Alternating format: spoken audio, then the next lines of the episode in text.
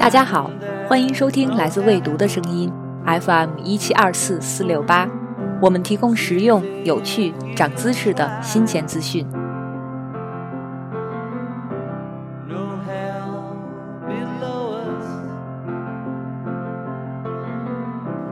提起约翰列侬，你首先想到的会是什么？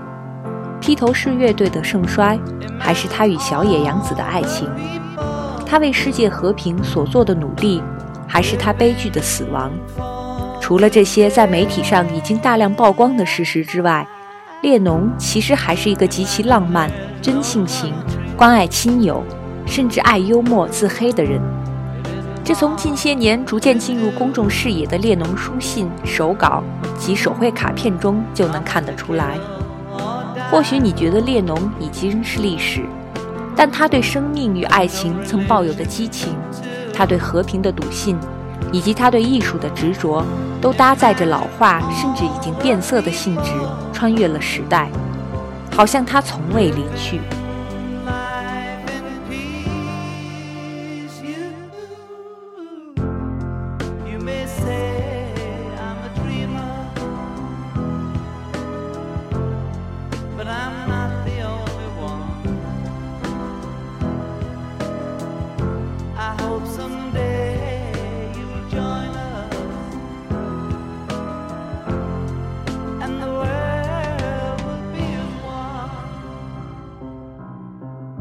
天我们就来看一看他的书信里都写了什么。以下内容摘自上海译文出版社的新书《约翰列侬书信集》。一九五八年，列侬与一个叫辛西亚·鲍威尔的女孩疯狂地坠入爱河。这年圣诞节，列侬亲手绘制了八页贺卡送给辛西亚，一遍一遍地重复着“我爱你”。字体也越来越狂放。一九六二年，列侬与辛西亚隐婚，因为经纪人觉得已婚成员会降低披头士对歌迷的吸引力，且当时辛西亚已有孕在身，未婚先孕这个事在那个年代还不太光彩。在写给一位歌迷的信中，列侬在末尾画了一幅自己被钉在十字架上的图。似乎预示着披头士今后将经历的风风雨雨。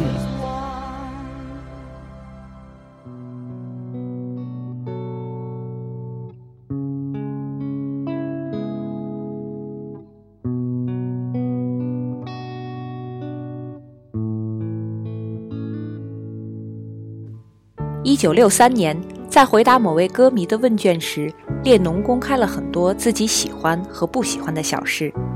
比如最喜欢的季节是夏天，最喜欢的颜色是黑色。在结婚还是单身这一栏，他更是给出了特别聪明的答案。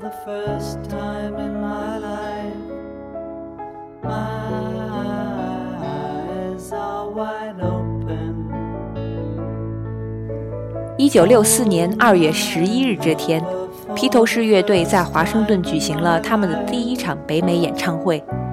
演唱会后，一位幸运的疯狂歌迷得到了一位警察送给他的手抄歌单。这份歌单是列侬亲手写的，上面还沾着乐队成员表演时滴下的汗渍和化妆品字。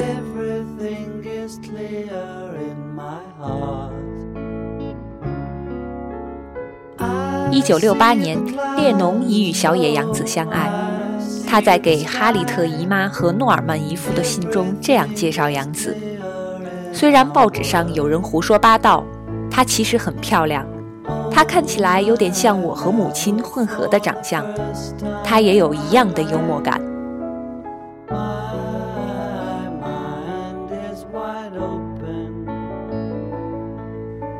一九六八年，列侬给自己的好友沙滩男孩乐队的麦克拉夫画了一幅圆形的图画，并沿着圆周题词。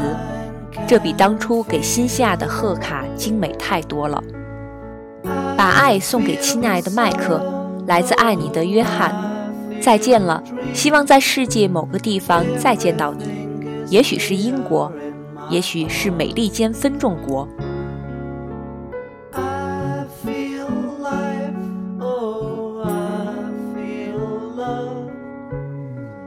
九六九年，列侬收到了一位荷兰记者的普鲁斯特问卷，他很认真地作了答，虽然他的答案几乎全都是“养子”两个字。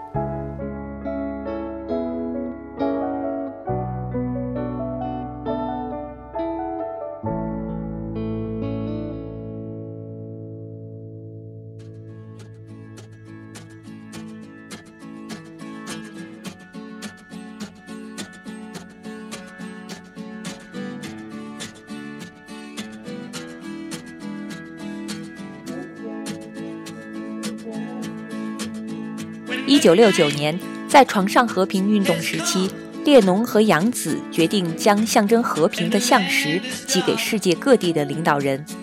这年秋天，班达总统收到了一个来历不明的包裹，里面有两颗象石。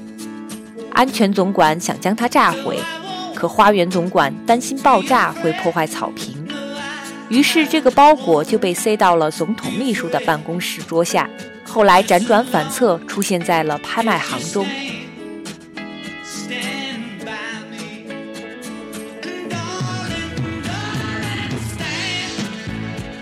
一九七零年四月，披头士乐队解散的消息传出后，很多人认为这都是列侬和杨子的过错。列侬在这个时期想过换个行业混，只不过他的去信让人觉得他完全是在卖萌、自黑和泄愤。斯坦告诉我，你那儿需要不少开公车的，我在考虑换个工作。你那儿有空位吗？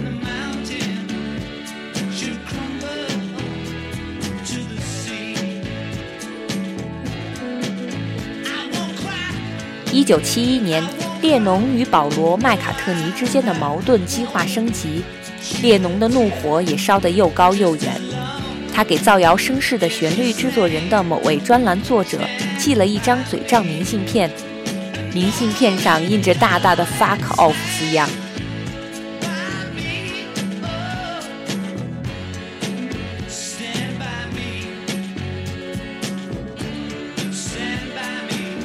一九七一年，虽然列侬跟保罗和媒体打了不少嘴仗。但他对乐迷们和怀有音乐梦想的年轻人却一直很友善。列侬给一位叫斯蒂夫·提尔斯顿的年轻乐手写过一封信，给了他很宝贵的人生建议。可惜的是，这封信三十多年后才到达当事人的手里。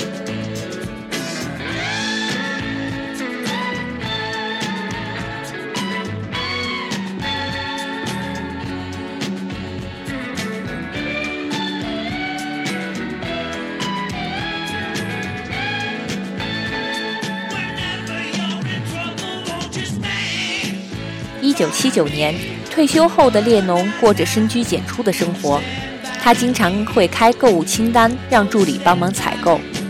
这些清单中列出的大多是平淡无奇的生活小事，比如买草莓、买菠萝，但也会透露列侬在某个特定时期感兴趣的事情或书籍。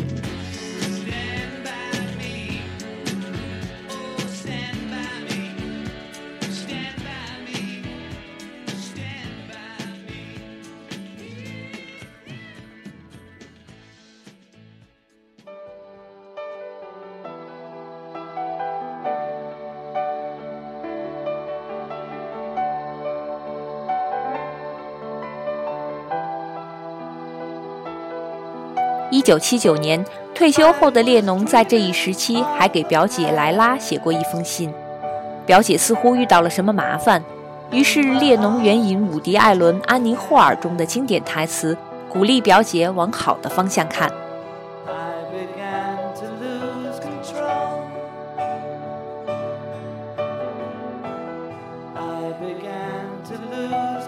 一九八零年十月九日。列侬与儿子肖恩一起庆祝了他们的四十岁和五岁生日。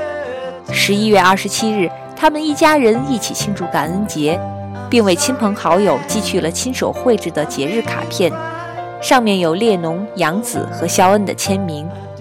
两周后，列侬遇刺身亡，他的生命永远定格在了四十岁。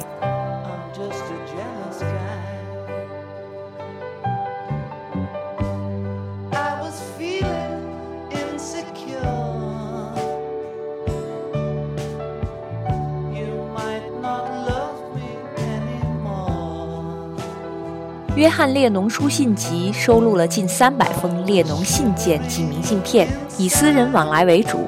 除了满足粉丝们的窥探欲之外，它也的确为我们塑造了一个更加饱满、更加有人情味儿、更加平凡的列侬。